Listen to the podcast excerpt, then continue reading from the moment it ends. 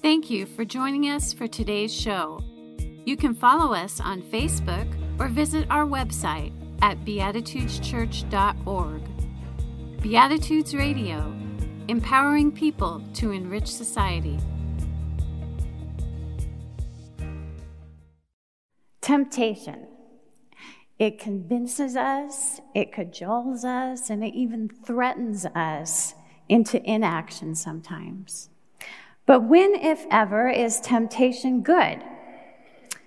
Should we be routinely praying, lead us not into temptation? Or is it a greater self reflection that's the antidote? Today's reading is two part. The first is a new version of the familiar from the Lit- Liturgical Musings of Human Rites by Hannah Ward and Jennifer Wild. And the second is from the book of James in the New Testament. As you listen, think about a recent time that you were tempted. Was it good? Was it bad temptation? And what should you be keeping mind in mind while you were praying this? Human rites. Beloved, our Father and Mother, in whom is heaven, hallowed be your name followed by your royal way, done be your will and rule throughout the whole creation. With the bread we need for today, feed us. In the hurts we absorb from one another, forgive us. In times of temptation and test, strengthen us. From trials too great to endure, spare us. From the grip of all that is evil, free us. For your reign in the glory of the power that is love, now and forever. Amen. And then from James 1 12 to 14. God blesses those who patiently endure testing and temptation. Afterward, they will receive the crown of life that God has promised to those who love him.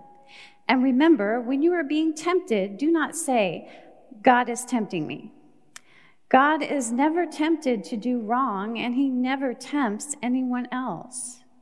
Temptation comes from our own desires, which entice us and drag us away.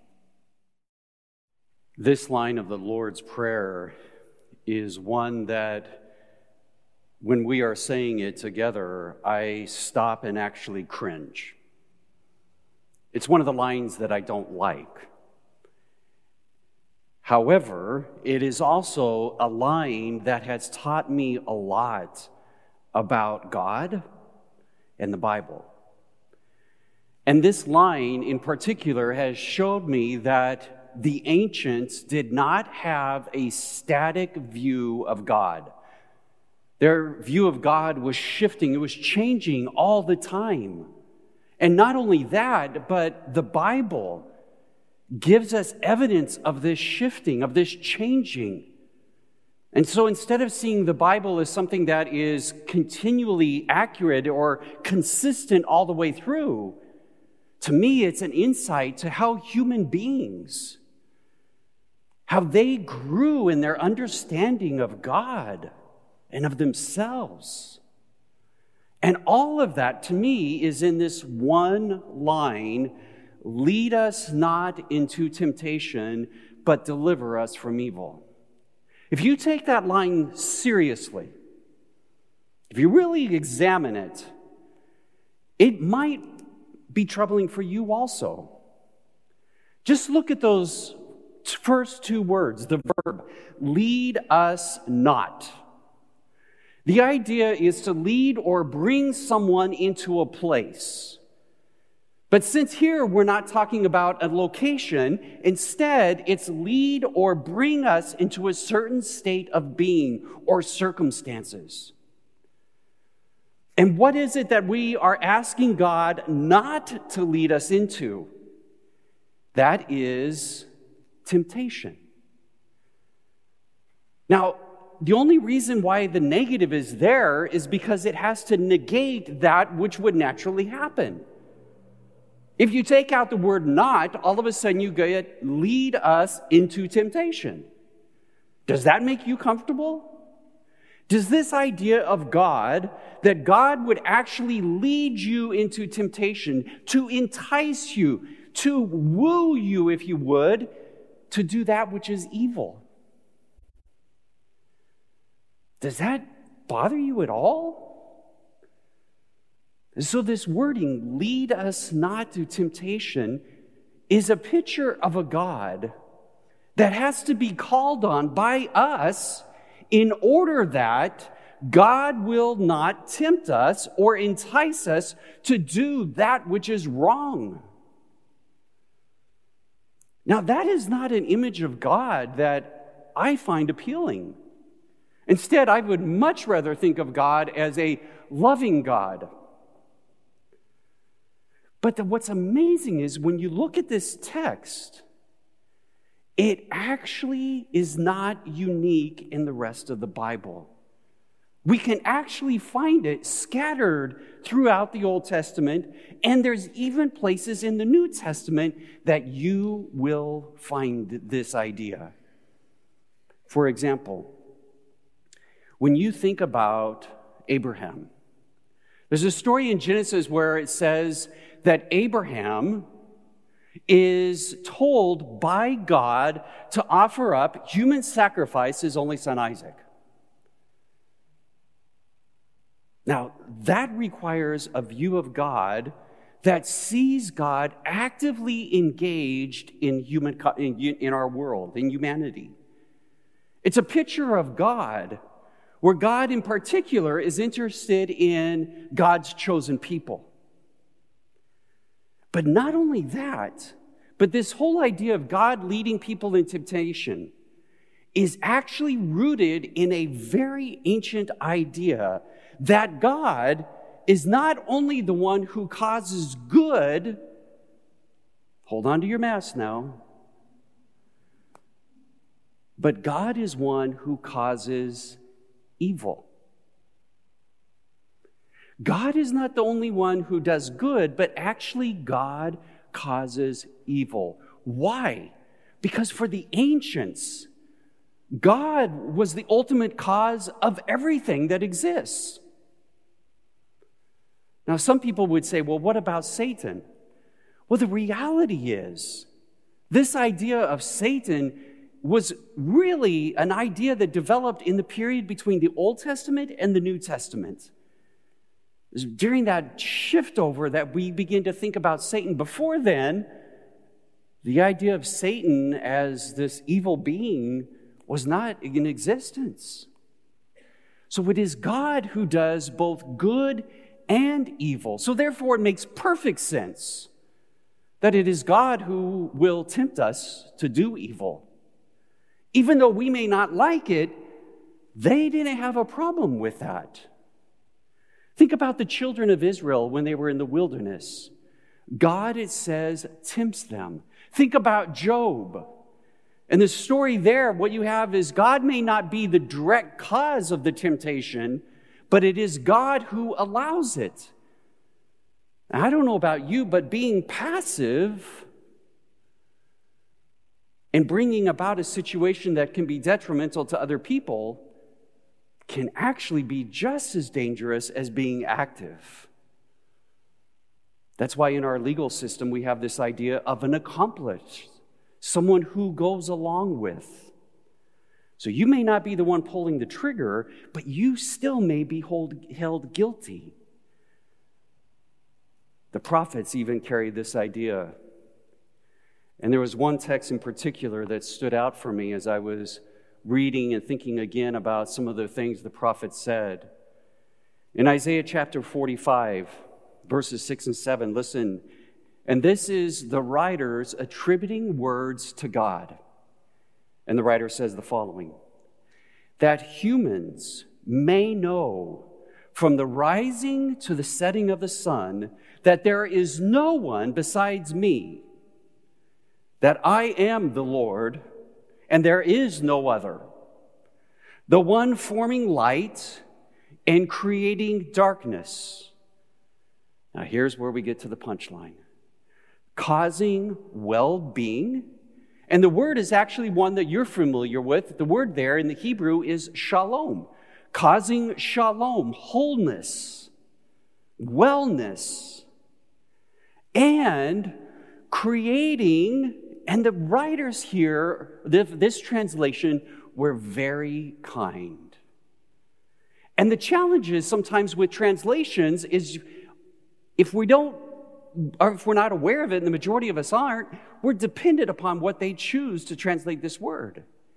This particular translation, they say the following creating calamity. Calamity. But the word in its original text means evil. So God is not only the one who creates well being, shalom, God is also the one who creates evil or the conditions of evil.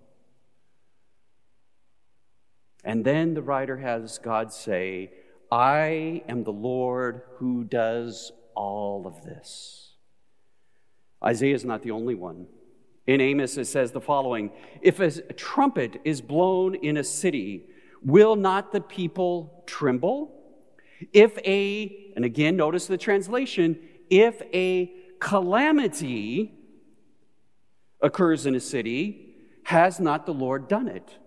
But again, it's the exact same word. If evil occurs in a city, has not the Lord done it? Pretty amazing, huh? that God is one who does evil. No wonder the writers of the Gospels had no problem saying, Lead us not into temptation, because there was such a rich heritage that they saw in their background that that's what God does. I also wonder if the writer of the Gospel of Matthew was also aware when he wrote that one line in the Lord's Prayer of an event that is recorded in the Gospel of Mark, where it says the following Immediately, and that was after Jesus' baptism, the Spirit impelled Jesus to go out into the wilderness. And he was in the wilderness 40 days, being tempted by Satan. And again, you get this idea that it is God, God's Spirit, who's responsible for leading people into temptation, to do wrong, to try to get them, entice them to do what, that which is not appropriate, which is right. And then even Paul. Paul in Romans chapter 1 in talking about the ungodly, the people that weren't Christians or labeled as such by those who were. Paul says the following in chapter Romans chapter 1 he says therefore God gave the ungodly notice again the activity of God God gave the ungodly over to or he delivered them to the lust of their hearts it's not something that just happens. According to Paul, something God is actively doing. And further on, it says, For this reason, God gave them over to degrading passions or lust. And then finally, God gives the ungodly over to a depraved mind. All of this is seen as coming from God. Now, there are all sorts of ways that people have tried to translate these ideas and interpret them to somehow ease that idea of God being active in bringing about evil. Because it's just something we're not comfortable with. And we're not the only ones. If you go back in time and look at some of the other writings scattered throughout the Old Testament, and even in writings that never made it into the Bible, the Old Testament, the Hebrew Bible, or the Christian Bible, which includes the New Testament and the Old Testament, One of those books was called the Book of Sirach. It was written about 200 to 175 years before the birth of Jesus. And I think this writer grew enough discomfort from having this idea that God is leading us into temptation, God is trying to get us, induce us to do evil, that he wrote the following Do not say it was God doing that I fall away. For what God hates, God does not do. Do not say, God Himself has led me astray. Now, you ready for this one? For God has no need of the wicked. It's almost as if this writer is aware of this tradition, of the way of seeing God, and says, uh uh-uh, uh, that isn't working anymore. We need to rethink this. And the text that Janelle read for us captures this same idea, James chapter 1, verse 13. Let no one who is tempted say, I am being tempted by God, for God cannot be tempted by evil, and God does not tempt anyone. Do you see what's happening here? There's an evolving in the Bible, we have records of where people are willing to say, Look, I see God this way. And then over time, a new perception of God begins to take place. And one of the responsibilities we have when we look at the Bible is we need to be honest with what we see and have the freedom to either agree disagree, or dare I even say, modify it a little bit so it works with us. So instead of seeing the, the Bible as this ultimate truth, what if a person sees the Bible as a way to engage truth as it grows over time? Now, if you're comfortable with this idea of God, I'm not here to change your mind. But if you're not comfortable with this idea of God, I want to offer you an alternative. Because that original word in lead us not into temptation, that word temptation, actually can also be translated test. If you test something, you probe it to determine its quality. So if you take a piece of jewelry in to a jeweler, they will test it to see what quality it is.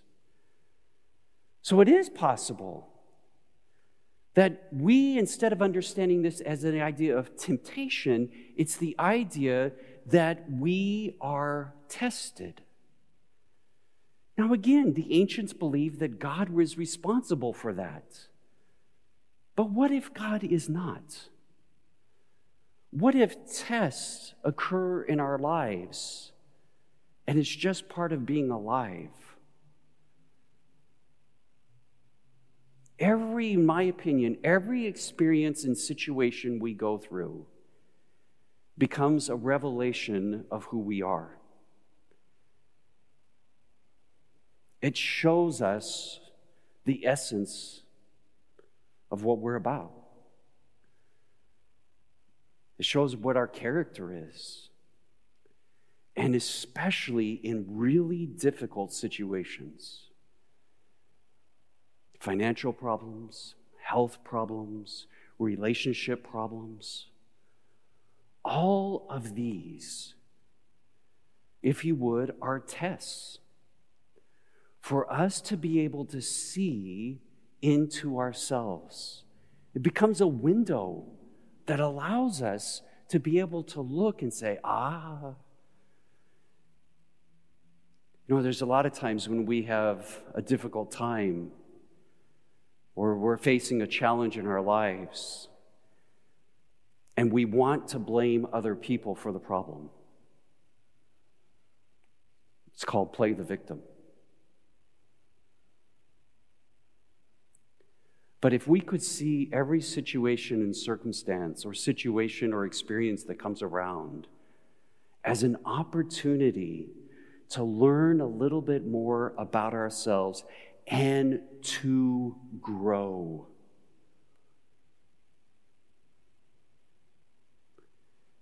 Imagine the opportunities as an opportunity for us to fully experience what it means to be a human being. If there's one individual who knows about this, his name is Viktor Frankl. You may have read some of his books.